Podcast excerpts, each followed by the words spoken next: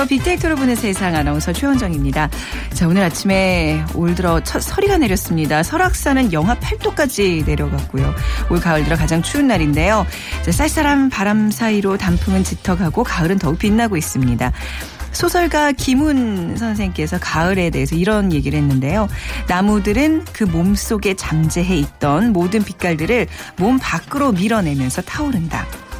한여름 푸르렀던 나무들이 노랗고 빨갛게 그 감추었던 개성을 표현한다는 의미일 텐데 자 나무로 나무로 내려오던 단풍이 이제 서울 거리에도 울긋불긋 그 빛깔을 자랑하면서 물들어가고 있습니다.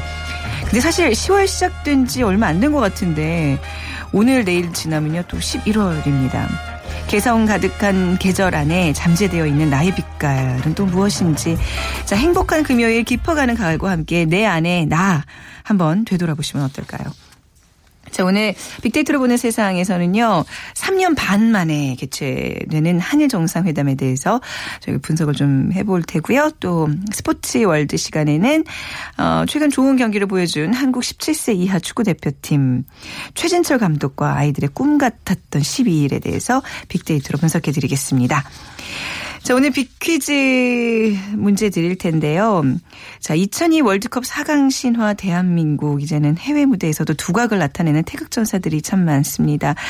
뭐 은퇴했지만 박지성 선수 또 아빠가 된 기성용 선수 자랑스러운데요. 야구에서도요. 못지않게 박찬호 선수, 이현진 선수 그리고 메이저리그 화제 중심에 주목받는 선수들이 있는데 자, 오늘은요. 홈런 타자 메이저리거 강정호 선수 잘 아시죠? 강정호 선수의 별명을 맞춰주시면 됩니다. 1번. 네, 좀 얘가 웃기긴 한데요. 예, 별, 별명 하나 콕 집어서 보내주시면 되는데 1번 킹캉, 2번 킹콩, 3번 와일드 콩콩, 4번 스카이 캉캉. 예, 좀 헷갈리라고 네 개를 섞어봤는데 아, 너무 무리수를 둔 것 같아요. 1번 킹캉, 2번 킹콩, 3번 와일드 콩콩, 4번 스카이 캉캉 중에 고르셔서 휴대전화 문자 메시지 지역번호 없이 샵 9730입니다. 짧은 글은 50원, 긴 글은 100원의 정보 이용료가 부과되고요. 저희가 오늘은 당첨되신 분들께 수제 기타의 명가 5번 기타에서 드리는 우크렐레 그리고 날마다 편하게 비타민 하우스에서 비타민 세트 준비해 놓고 있겠습니다.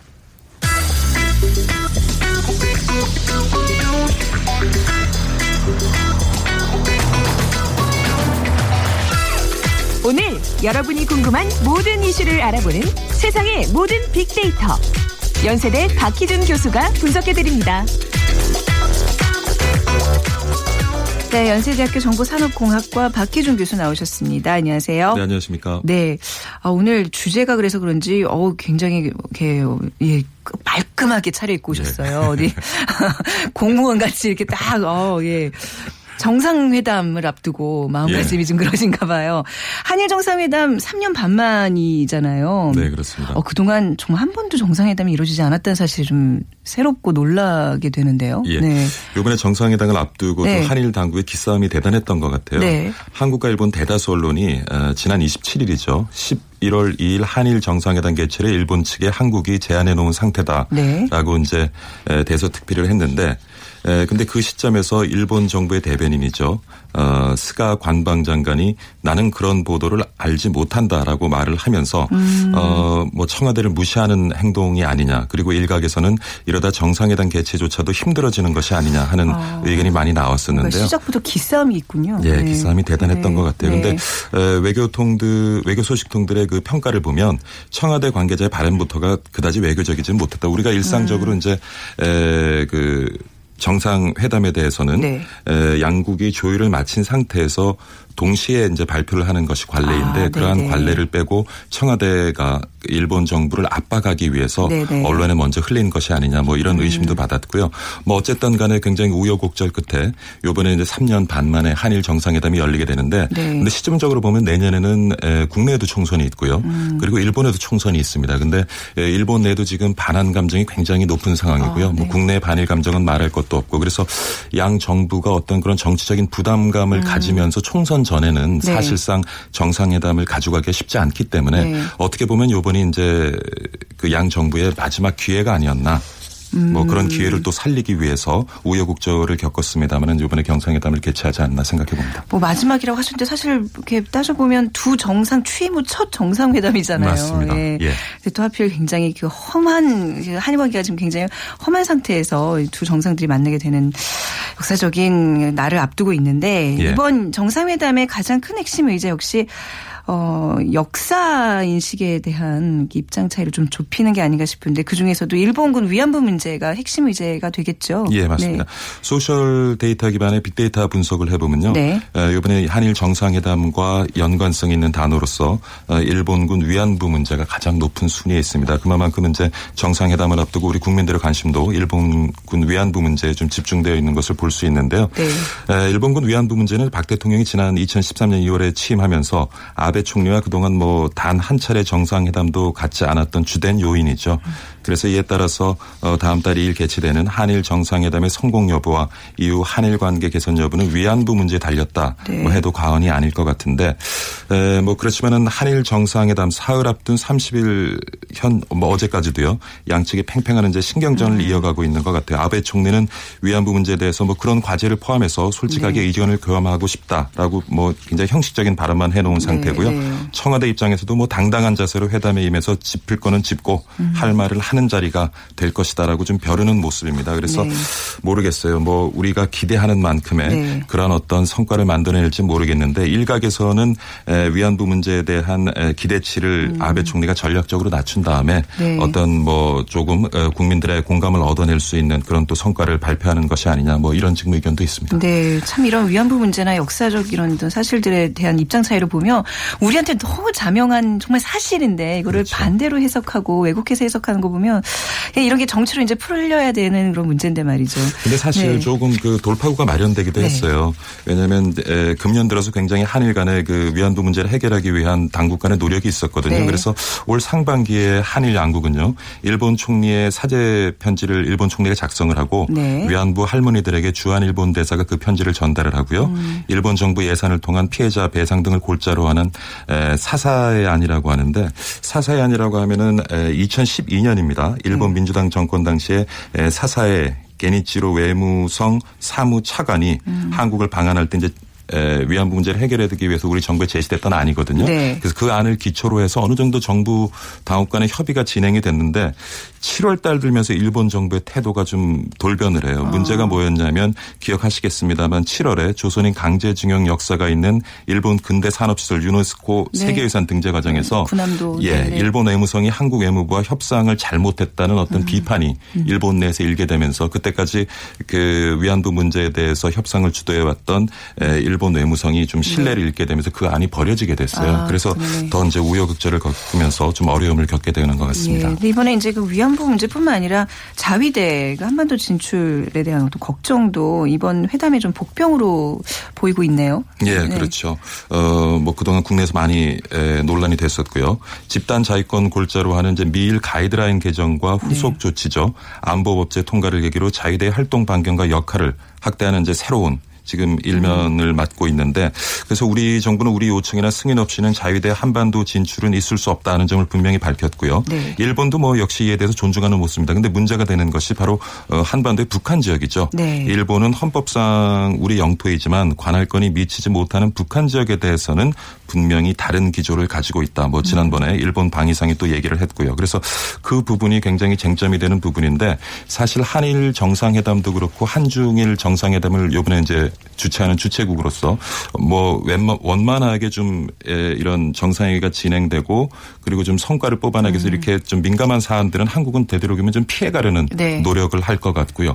오히려 중국이 어. 이 문제를 한국을 등에 업고 네네. 일본에게 제시를 해서 뭐 한일 정상회담 아닙니다만 한중일 정상회담에서 또 돌발 변수가 되지 않을까 하는 관측도 있습니다. 우리 입장이 이래저래 좀 곤란한 게 지금 남중국해 문제도 그런 거잖아요. 아, 만약에 예, 일본이 예. 막 미일 동맹을 강조하면서 이제 막 미국 편을 들면 중국 입장에서도 굉장히 난처해지고 또 우리도 이제 의장국으로서 우리는 어느 쪽에 편을 들어야 될지 굉장히 곤란한 상태고 이게 남중국해 문제도 분명히 이번 회담의 악재로 작용을 하고 있는 거죠. 그렇죠. 네. 이제 남중국해 문제는 뭐 하루 이틀의 문제는 네. 아니고요. 네. 근데 최근에 미중 간 갈등이 이제 일촉즉발의 위기로 이제 치닫으면서 한중일 정상회에 불똥이 되지 않을까 하는 네. 우려가 커지고 있는데 지난 27일이었죠. 남중국의 수비 환초 12해리 이내 를 이제 항해 미국 이지삼이 항해를 했고 음. 중국은 또 자국 군함을 보내서 미국 군함을 바짝 뒤쫓았죠. 그래서 굉장히 뭐 일촉즉발의 위기 상황이 조성이 됐었는데 이 이후에 일본은 즉각적인 반응을 냈어요. 그러면서 네. 미국의 입장을 지지를 했는데 한국은 조금 미온적인 태도를 음. 취했죠. 그래서 네. 기억하시겠습니다만은 노광일 외교부 대변인이 지난 29일입니다. 우리는 남중국해에서 항행과 네. 상공 비행의 자유가 보장되어야 하고 음. 분쟁은 관련 합의와 어, 국제적으로 확립된 규범에 따라 평화적으로 해결돼야 하며 남중국해 지역의 평화와 안정에 영향을 미치는 행동을 자제할 것을 국제회의 등을 통해 여러 계기를 통해 강력하게 촉구해 오겠다. 뭐 이런 아주 그냥 형식적이고 굉장히 네. 객관적인 입장을 취했단 말이에요. 근데 지난번에 이제 그 박근혜 대통령이 미국을 방문했을 때도 오바마 대통령이 남중국해 문제에 대해서 한국 정부의 좀 명확한 입장을 요구하는 예. 예, 예. 그런 메시지를 뭐 전달을 했거든요. 하고 이제 물어봤는데. 예. 그래서 이 네. 부분에 대해서는 또 의외로 일본이 네. 예, 한일 정상회담이나 한중일 정상회담에서 요 문제를 또 제 음. 예. 의제로 또 제안할 가능성도 없지 않아 있다고 보여지고요. 네, 이번에 하여튼 이번에 참 여러 가지로 쉽지 않을 것 같아요. 외교의 예. 어떤 신의 한 수를 좀 보여줘야 될 때인데 말이죠. 예. 네, 일본과의 정상회담, 네, 뭐 정상회담, 한일 정상회담인데 이거를 미국과의 정상회담으로 이해하는 분위기도 좀 있, 는 것 같아요. 어제 한 네. 신문에서는 또 네. 이런 어, 그 기사의 제목이 있었죠. 한일이라고 쓰고 한미라고 읽는다. 음, 네. 사실 이번에 이제 한일 정상회담이긴 합니다만은 그 뒤에는 또 이제 일본 뒤에는 미국이라는 또 음. 세력이 있기 때문에 전문가들은 단순히 이것을 한인 관 한일 관계로 네. 보기보다는 이것을 어떤 그 일본과 우방 관계에 있는 모든 국가와의 정상회담으로 보는 것이 맞지 않겠나. 네. 사실 지금 동북아에서 새로운 판을 짜고 있는 미국 입장에서는 한미일 삼각 안보 체제가 굉장히 중요하거든요. 근데 네. 한일 관계가 악화되면서 이것이 제 기능을 지금 하지 못한단 말이에요. 네. 그래서 어, 미국도 상당히 염려를 하고 있는 것 같은데 음. 이번에 어떻게 좀 한국이 한일 관계 개선에 있어서 소극적인 그런 음. 인상을 이제 더 이상 풍기는 것은 곤란하지 않나 하는 예. 생각이 들고요. 그다음에 지금까지 뭐 외교가에서 떠도는 얘기가 일본이 한국과 미국 관계를 굉장히 이간질하고 있다. 아, 그런 네네. 얘기를 많이 하거든요. 그래서 박근혜 정부가 좀 중국 중시 정책을 최근 와서 피면서 한국 밀 한중 밀착론이라든가 중국 경사론 등을 이제 음. 워싱턴 정가에 퍼뜨리면서 한국과 미국 사이에 이간한다는 그러한 음. 의심의 등소리도 있는데 네. 이번에 한일 양자 회담을 통해서 좀 이러한 네. 것을 좀 불식시키고 미국 정 정가나 조야에 대해서 좀 한미 동맹에 대한 확고한 의지를 좀 그렇죠. 표현해주는 계기를 삼을 필요가 있지 않나 아, 싶습니다. 한중일 삼국의 문제기도 하지만 또 미국이라는 저 또 어디 큰 형님이 또 지켜보고 있는 예. 상황에서 이래저래 많이 곤란한 상황이지만 아무튼 이번에 예. 한중 아, 한일 정상회담에서 우리가 앞서 말했던 많은 문제들이 좀 논의되고 예. 좀이 오해들 이런 암초들 좀 제거하는 기회가 됐으면 좋겠습니다. 사실 뭐 과거사 문제도 네. 있고요. 이런 안보 문제도 있는데 지금 굉장히 또 시급, 시급한 것이 경제 경제 문제거든요. 경제 문제까지. 한중일 FTA 네. 문제도 있고 그한 태평양 경제 네. 동반자 협정에 우리가 또 참여해야 되는 문제도 음. 있고 그러기 위해서는 또 미국과 일본의 또 지원이 필요하고요. 네네. 네. 참 여러 가지 문제가 얽혀 있는데 좀 네. 슬기롭게 헤쳐나가길 예. 바라봅니다. 다음에 또 한일 정상회담 결과에 대해서 또 우리가 빅데이터로도 분석해 보 봐야 되겠네요. 네. 자 오늘 연세대학교 정보산업공학과 박기준 교수와 함께 한일 정상회담에 대한 얘기 나눠봤습니다. 오늘 말씀 잘 들었습니다. 네, 감사합니다. 네. 자 빅퀴즈 다시 한번 드리면요. 어, 홈런 타자 메이저 리거 강정호 선수의 별명 맞춰주시면 됩니다. 1번 킹캉, 2번 킹콩, 3번 와일드 콩콩, 4번 스카이캉캉 중에 고르셔서 휴대전화 문자 메시지 지역번호 없이 샵 9730으로 보내주시면 됩니다. 짧은 글은 50원, 긴 글은 100원의 정보 이용료가 부과됩니다.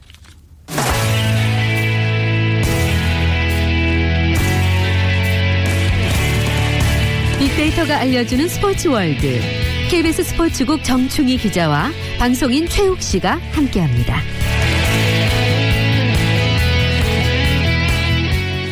네, KBS 보도국의 정충희 기자, 방송인 최욱 씨 두 분 나와주셨습니다. 안녕하세요. 안녕하십니까. 안녕하십니까. 네. 자, 우리 17세 이하 월드컵 대회, 예. 이거 저기 보셨어요, 최욱 씨? 아, 경기 중? 제가 네. 저 눈여겨보는 선수가 두 명 있습니다. 누구 누구죠? 손현재랑 이승우. 네. 안 볼 수가 없죠. 손현재 선수는 느닷없이 소년제 아, 죄송합니다. 네. 네. 네, 오늘 할 얘기도 아, 많으실 저는 텐데, 네. 감동 많이 받고 네. 즐거웠습니다. 그러셨어요. 네. 네. 자, 근데 좀 우리 정춘 기자와 함께 좀 전문적으로 분석을 해보겠습니다.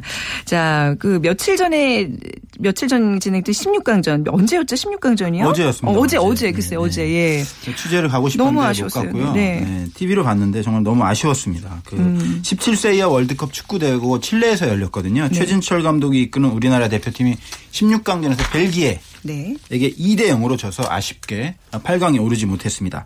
사실 우리가 B조에서 1위로 2승 1무로 16강에 오를 때만 해도 뭐 8강 네. 아니면 또 4강 우승까지 얘기하는 사람들도 많이 있었어요. 왜냐하면 네, 네. B조가 죽음의 조로 불리던 조였거든요. 아. 브라질, 잉글랜드 일단 있었고요. 네. 아프리카의 복병 기니가 있었습니다. 근데 거기서 우리가 브라질도 이겼고 기니도 이겼고 아. 잉글랜드 전에는 주전들 다 빼고 비겨서 음. 2승 1무로 어 16강에 올랐는데 아. 벨기에는 조 3위로 힘겹게 올라왔어요. 그래서 아, 조3이었어요. 네, 우리가 좀 이기지 않을까 사실 기대를 했는데 음, 이 16강에서 경기를 펼친 벨기에는 네. 조별리그에서 뛰던 벨기에와는 또 달랐습니다. 아. 확연히 조직력이 좀 좋아 보였고 네. 자신감도 있어 보였고 그래서 결국은 우리가 2대 0으로 졌는데 그 2대 0으로 그 뒤지던 후반에 우리가 사실 페널티킥을 얻어냈거든요. 네. 그리고 더 중요한 상대 선수 퇴장까지 얻어냈습니다. 음. 그래서 내심 저는 이 페널티킥만 넣으면 우리가 최소한 남은 시간 동안 네. 동점 역전까지 되지 않을까 이런 기대를 했는데 네. 아쉽게도 우리 에이스 이승우 선수가 페널티킥 실축하면서 사실 뭐 아쉽게 어, 네. 2대 0으로 졌고 12일 동안의 여정을 마감을 했는데요. 음. 또 벨기에였다는 점이 좀 아쉬웠습니다. 왜 벨기에와 뭐 악연이 있나요, 우리가? 벨기에는 네. 정말 네. 우리가 자주 만나는데요. 중요한 대회 때마다. 네. 아, 특히 그 벨기에가 애칭이 붉은 악마예요. 아, 원조. 무력하네. 어, 원조 네. 맞다. 예. 그래서 누가 더 붉은 악마냐. 네. 그래서 유니폼을 우리가 붉은색을 입었어야 되는데 음. 벨기에가 붉은색을 입어서 우리가 좀 운이 없었던 거 아니냐 이런 음. 뭐 우스갯소리까지 나오는 상황인데 지난해 브라질 월드컵에서 우리 벨기에와 조별리그 3차전 펼쳤습니다. 그때도 벨기에였던가? 네네. 어, 그래서 네. 저희가 그때 신락 같은 희망은 있었어요. 이기면. 네. 하지만 1대 0으로 졌고 그 당시에도 또 벨기에 선수 한 명이 퇴장당해서 우리가 한 명이 많았어요. 네. 그런데도 1대 0으로 져서 네. 16강에 오르지 못했기 때문에 어. 아이 벨기에 정말 뭐 미워하면 안 되지만 조금 네. 어, 그런 마음이 드는 것도 사실이고요. 벨기에가 원래 네. 축구 강국이에요. 뭐 피파 지금 랭킹 피파 랭킹 1위입니다. 아, 아, 그래요? 네, 그 벨기에가 어. 그 유소년 시스템이 그리고 엄청 잘 돼 있어요. 네. 그리고 그 유소년 시스템을 통해서 자라난 선수들이 에당 아자르라든가 펠라인이라든가 이런 네. 음. 선수들이 전부 그 유럽 빅 리그에서 핵심 선수로 뛰고 있고 이 선수들이 그 뭉쳐서 어, 이루어진 지금 벨기에 대표팀은 뭐 세계 최강 수준이라고 봐도 무방할 것 같고요. 네. 하지만 이 17세 이하 팀은 그 정도는 아니었는데 우리가 져서 좀 아쉽긴 해요. 네, 아, 진짜 아쉽네요. 얘기 들으니까 더 아쉽네요. 네. 아, SNS상에서 반응들도 뭐 지금 제 심정과 비슷한 거겠죠, 최욱 씨? 네, 일단은 뭐 칭찬이 많죠. 음, 네. 정말 잘하지 않았습니까? 칭찬이 많은데 아, 이제 간혹 어, 페널티킥 실패에 대한 아쉬움을 아쉬운 표하는 거죠. 음. 네, 그런 아, 반응들도 좀 있습니다. 심지어는 저 이승우 선수의 머리 색깔을 또 뭐라고 하는 아, 리플도 있는 걸 제가 확인을 했습니다. 네. 그거 신경 쓰지 말았으면 좋겠어요. 그렇죠, 그렇죠. 네. 예, 당당한 모습이 제가 네. 항상 이 스포츠 기자이다 보니까 스포츠 기사가 나면 댓글 많이 보거든요. 그런데 이 어린 선수들에게 그런 좀 나쁜 얘기 안 했으면 좋겠어요. 그러니까요. 네, 정말 잘했고요. 네. 자기 개성을 발휘해서 어? 뭐 아, 축구는 안 하고 네. 머리만 하러 다니면 문제겠지만은 축구도 정말 열심히 하고 네. 자기 개성을 나타내기 위해서 하는 건데 그런 거 갖고 뭐라고 하시면 안 될 것 같고. 머리 하는데 한 시간밖에 안 걸려요. 그렇습니다. 네. 그리고 크- 크게 비싼 것도 아닌다고 하더라고요. 그리고 네. 이 이런 댓글이 있었어요. 언제부터 우리나라가 축구 강국이었냐 눈이 높아진 거지. 솔직히 지금 우리 어린 선수들 16강 간 것만 해도 잘한 거다. 어? 뭐 이렇게 못 잡아먹어서 안달이냐 이런 어떤 그 진솔함이 묻어나는 댓글도 있었거든요. 네, 네. 좀 질책보다는 격려가 필요한 그럼요. 시기가 아닌가 생각이 듭니다. 진짜 말씀대로 어린 선수들인데 네. 이게 또 상처가 돼서 나중에 또 경기에 지장이 주지 않을까 굉장히 마음이 조마조마하더라고요. 정말 못 보게 했으면 좋겠어요. 아, 이게 우선 그런 댓글 올리지 말아야죠. 네, 자, 그 뭐 조별리그 좀 한번 좀 정리를 해볼까요? 네. 16강전 패배는 사실 아쉬워요. 네. 하지만 그 우리 최진철과 아이들로 불리는데 네. 지난 12일 동안 정말 뭐 우리를 행복하게 했습니다. 저도 정말 행복했고 대단한 기록 많이 세웠습니다. 이 선수들이 보통 16살, 17살인데 네.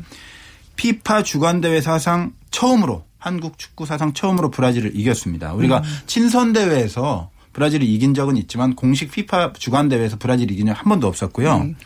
그리고 조별리그에서 사상 처음으로 2연승을 해서 16강을 확정지었습니다. 우리 항상 대회에 나가면 가장 많이 듣는 말이 단어가 경우의 수예요. 음, 네. 이렇게 하면 올라가고 이렇게 네, 하면 네. 떨어 그런 게 없었어요. 아, 이 어린 선수들이 바로 2연승해서 16강을 확정지은 그것도 우리나라 역사상 최초였습니다. 그랬군요. 그리고 본선 진출국이 24개 나라인데 네. 조별리그에서 한 골도 허용하지 않은 나라는 우리나라가 아. 유일했습니다. 그 정도로 탄탄한 어, 조직력을 갖추고 있는 그런 네. 팀이었기 때문에 박수를 받기에 충분합니다. 네, 조별 리그에서는 뭐 사실상 뭐, 뭐 우승감이네요. 그냥 그야말로. 그렇습니다. 네, 우승을 점쳐. 경기를 하다 보면 예. 컨디션이 안 좋을 땐 질 수도 네. 있고 이길 수도 있습니다. 그래서 네. 16강전이 우리 선수들 컨디션이 좀 안 좋았다 이렇게 보시면 될 것 같습니다. 네. 우리 이승우 선수에 대해서 조금 더 얘기를 나눠봐야 될 것 같아요. 굉장히 귀추가 주목되는 선수임 대단한. 선수죠. 네. 어, 스페인 명문 바르셀로나 유소년 팀 최고 레벨인 후베닐 B에서 네. 가장 각광받는 선수였고 얼마 전에는 성인 팀과도 계약을 했습니다. 어, 네. 뭐 메시라든가 이런 선수들이 다 이 과정을 거친 선수들이고요. 네. 정말 촉망받는 선수고 이번 대회도 사실 우리 국민들이 많은 관심을 가진 것이 이승우 선수가 출전하기 때문에 음. 더 많은 관심을 가졌던 것이 사실이거든요. 하지만 이번 대회에서 이승우 선수는 좀 어, 안타까움이 있었습니다. 아픔이 있었습니다. 일단 네. 골을 한 골도 넣지 못했고 특히 16강전에서 페널티킥 실축하면서 네네네. 일단 뭐 그것이 패배로 이어졌는데 사실 제가 아직도 잊혀지지 않는 것이 어제 경기 끝난 다음에 이승우 선수가 그라운드에 엎드려서 네. 일어나지 못하는 모습 너무 아, 안타까웠거든요. 네. 정말 제가 현장에 있었으면 아, 뒤에 가서 안아주고 싶을 정도로 국민들 마음이 다 안타까웠는데 그랬을 거예요. 네. 네. 그런 실패가 또 더큰 성장을 하는 디딤돌이 되지 않을까. 우리가 뭐 흔한 말로 아픈 만큼 성숙해진다고 하고 그리고 시련이 있어야 또 시련을 극복하는 법을 알게 되지 않습니까? 네. 이승우 선수의 그런 계기가 돼야 될 것 같고 또 제가 어제 감동을 받은 또 하나의 장면은 이승우 선수가 그렇게 그 엎드려 있는데 네. 벨기에 16번과 20번 선수가 와서 이승우 선수를 토닥거리면서 아. 자기들 기뻐하기도 바쁜데 와서 토닥거리면서 위로해주는 모습을 봤을 때 우리 어른들이 배워야 되지 않느냐. 특히 정치권 이런 데 맨날 싸우기만 하는데 맞아요. 네. 네, 항상 좀 서로 배려하고 아. 이런 아름다운 마음 그것이 바로 스포츠 정신이 아닌가 그런 생각도 좀 들었습니다. 아, 얘도 감동이 있네요. 이런 네, 스포츠맨십을. 발휘하는 우리 젊은 선수들의 이야기. 자, SNS상에서 의 반응들 최욱 씨 좀 살펴주시죠. 네. 네. 그 이승우 선수가 어린 선수다 보니까 네. 예, 그 특색이 있는데 반말이에요. 예, 그러나 그 따뜻한 반말이 많았습니다. 어떻게 따뜻하죠? 승우야, 네. 페널티킥 못 넣어도 괜찮아. 네. 너도 사람이지. 이전에 안정환 선수도 못 넣었어. 괜찮다. 어. 그리고 이번 월드컵 계기로 성장해라, 승우야. 네. 가공 잡으면 기대하게 되더라. 아. 뭐 이런 아주 뭐 희망의 따뜻한 격려의 메시지가 많이 있었습니다. 음. 네, 우리 우기 형이 아주 따뜻하게 승우에게 남기는 메시지 같아서 네. 듣기가 좋네요. 아, 저는 뭐 실제로 만나면 나도 모르게 존댓말이 나올 것 같아요. 그쵸. 워낙 큰 선수라. 그렇죠. 네. 기 기에 좀 눌릴 것 같아요. 우리 최욱 씨 네, 같은 분들은 맞습니다. 바, 로 고개 숙이실 거예요. 자 이승우 선수 외에도 새로운 스타들이 이번에 좀 많이 등장한 것 같아요. 그렇습니다. 뭐 이승우 선수만 사실 있는 건 아니었고요. 그 이승우 선수 때문에 이번 대표팀이 주목을 받긴 했지만은 이승우 선수만 있는 건 아니에요. 지금 그 우리 이번 조별리그에서 골을 넣었던 뭐 장재원 선수라든가 그리고 오세훈 선수 이런 선수도 상당히 잘하는 선수고 특히 이상헌하고 김진야 선수라는 선수가 있는데 브라질전에서 다들 깜짝 놀랐습니다. 네. 브라질 선수들 앞에서 브라질 선수보다 더 현란한 개인기로 아, 돌파하는 모습을 맞아요. 보고 우리 축구 팬들뿐만 아니라 전 세계 피파도 상당히 놀랐어요. 아니 한국에 저렇게 대단한 드리블을 하는 선수가 있느냐. 그 정도로 우리 선수들 개인기라든가 드리블 실력 뭐 이런 것들 많이 갖춘 선수들 많이 있고요. 그 우리나라 선수들이 보면은 창의성이 상당히 많이 발전했어요 예전보다. 네네. 예전에는 주로 이기는 축구, 수비 위주의 축구를 했다면은 네. 이제는 어린 선수들에게 뭔가 지더라도 창의성을 많이 발휘할 수 있는 어, 그런 축구를 지도자들도 많이 주문을 하고 있고 네. 경기를 하는 여건도 예전에는 다 맨땅에서 했다면 뭐 잔디라든가 네. 이런 부분들이 많이 좋아졌기 때문에 더 훌륭한 선수들이 좀 많이 나오는 거 아닌가 아, 음. 이런 생각이 들고요. 사실 또 하나는 뭐냐면 우리 선수들이 주눅 드는 게 없어졌어요. 어. 예전에 그 홍명보 감독으로 기억하는데 98년 프랑스 월드컵 때 예, 사석에서 이제 한 말로 제가 기억을 하는데 예. 그 지단 선수가 공을 몰고 들어오는데 아. 하더니 없어져 버리더라고요. 축지법을 쓰는 것처럼. 아, 뭐 어떤 느낌인지 알 것 같아요. 홍명보 선수인지 네. 김태형 선수인지 정확히 모르겠는데 네. 어쨌든 수비 선수였는데 아. 그 정도로 사실은 뭐 기량 차도 있었겠지만은 네. 뭔가 그 아, 세계적인 선수에 눌린 대한 거예요. 어떤 네. 그좀 압도당하는 그런 느낌이 그렇죠. 있었다면 이제는 우리 네. 선수들 그런 게 거의 없어졌고요. 아. 특히 뭐 이승우 선수는 상대 선수를 오히려 어? 아래로 볼 정도로 우리 네. 선수들이 그런 어떤 정신 자세까지 많이 바뀌어 있기 때문에 우리 선수들 미래가 상당히 밝다고 보고 음. 좀 우스운 얘기인데 이번 대회 그 출전한 선수들 중에 그 유명인 이름하고 같은 선수들이 좀 많아서 얘기거리가 됐어요. 오세- 수비 보는 그 그. 오세훈 네. 전 서울시장도 네, 네. 있었고 그리고 저 박명수라고 아, 네. 또 있었고 또 가수 이상민, 김정민 이런 어, 이름들이 많아서 또 네. 이 어린 그 축구 팬들한테 또 화제가 되기도 했거든요. 그래서 여러모로 좀 재미있는 월드컵이 아니, 아니었나 이런 생각이 듭니다. 네. 그리고 또 재밌었던 게 이제 그 투혼의 수비수 최진철 감독에 아. 대한 또 관심도 사람들이 많았기 때문에 이번 경기도 재밌었는데 자 최욱 씨 네. 최진철 감독님 어떤 분이신지 그 최진철 선수 명실상부 스타 플레이였거든요. 네. 그런데 저는 그 선수의 목소리를 들어본 적이 없어요. 그만큼 뭔가 과묵하고 어. 자신의 일을 걸어간다는 얘기거든요. 네. 2002년 월드컵 4강 신화의 주역 아니겠습니까? 저는 개인적으로 네. 저는 최진철 선수의 역할이 가장 컸다라고 생각합니다. 어, 네. 정말이에요. 어떤 면에서 네. 그 최진철 선수가 있었기 때문에 대한민국의 수비를 탄탄히 지켜낼 수가 있었던 네. 맞아요. 거거든요. 네. 네. 그 아주 무게감 있고. 네. 그리고 2006년 독일 월드컵 조별리그 3차전에서 스위스와의 마지막 경기에서 그, 아, 피를 흘리는 그 투혼의 모습. 음. 네. 아직도 정말 저에게는 아까 그 이제 붕대가 네. 뛰었던 그 선수가 최진철 선수였어요. 최진철 선수예요. 네. 네. 그때 그 감독이 아직까지 남아 있는데 네. 음. 아 이번에 또 남다른 지도력을 발휘해서 아 정말 멋있었습니다. 네.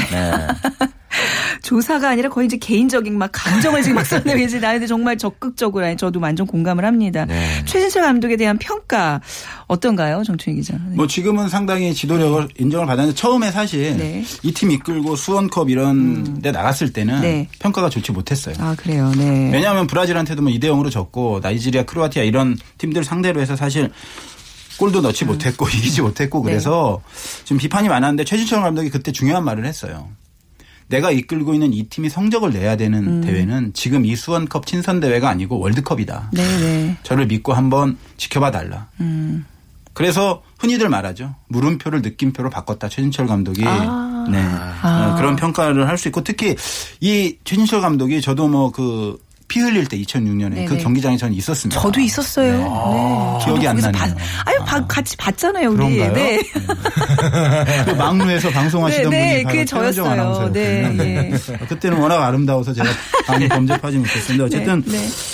그러면서 이 최진철 감독이 보기엔 좀그 건정하고 우락부락하고 그런데 네. 정말 섬세하고 배려심이 깊어요. 아. 네. 그래서 어린 선수들을 크게 혼내지 않고 네. 또 재밌었던 게 방문에다가 슬로건을 하나씩 붙여놨어요. 경기하기 전에. 브라질전 앞두고는 음. 네. 월드컵 긴장돼? 네. 축구 왜 시작했어? 아. 결과는 나중이야. 그냥 한번 즐겨봐. 예, 멋지다. 기니전 앞두고는 이번엔 좀 신중하게 즐겨야 돼. 아, 진정한 리더의 모습을 좀 네. 그런. 것들을 어린 선수들한테 네. 많이 심어주고 네. 배려하고 그래서 이런 좋은 결과가 나온 게 아닌가 네. 생각합니다. 자, 짧게 우리 젊은 선수들 우리 앞으로 가능성에 대해서 좀 짚어볼까요? 네, 짧게 좀 부탁드리겠습니다. 네. 지금 우리 선수들이 음. 개별적으로 훌륭한 것이 우리 K리그 유소년 시스템에 의해서 네. 체계적으로 길러진 것이기 때문이거든요. 네. 그러니까 아까도 말씀드렸지만 승리보다는 창의성과 네. 그리고 개인기 이런 것 위주로 배우다 보니까 네. 상당히 그 성장 잠재력이 무궁무진합니다. 네. 음. 그래서 저는 이 16, 17살 이런 우리 어린 선수들이 한 4년 5년 후에는 한국 축구의 버팀목이 되고 맞아요. 한국 축구를 심지어 월드컵 8강 4강 우승까지도 충분히 맞습니다. 이끌 수 있는 네. 잠재력이 있다고 자신합니다. 네. 최욱 씨 짧게 응원의 한 말씀. 네. 네. 지금 잘하고 있다. 네. 여기까지입니다. 아, 우리 욱이 오빠, 욱이 형 감사합니다. 자, 그리고 오늘 빅퀴즈 정답이 킹캉인데요. 왜 킹캉인지 조금, 예, 왜 킹캉이죠? 킹 킹 강정호에서. 강정호. 아, 그쵸, 예. 1번 맞춰 주신 분들 저희가 정답 발표하겠습니다. 아, 그 전에 두 분 보내 드려야죠. 정충희 기자와 최욱 씨, 오늘 두 분 감사합니다. 고맙습니다. 네.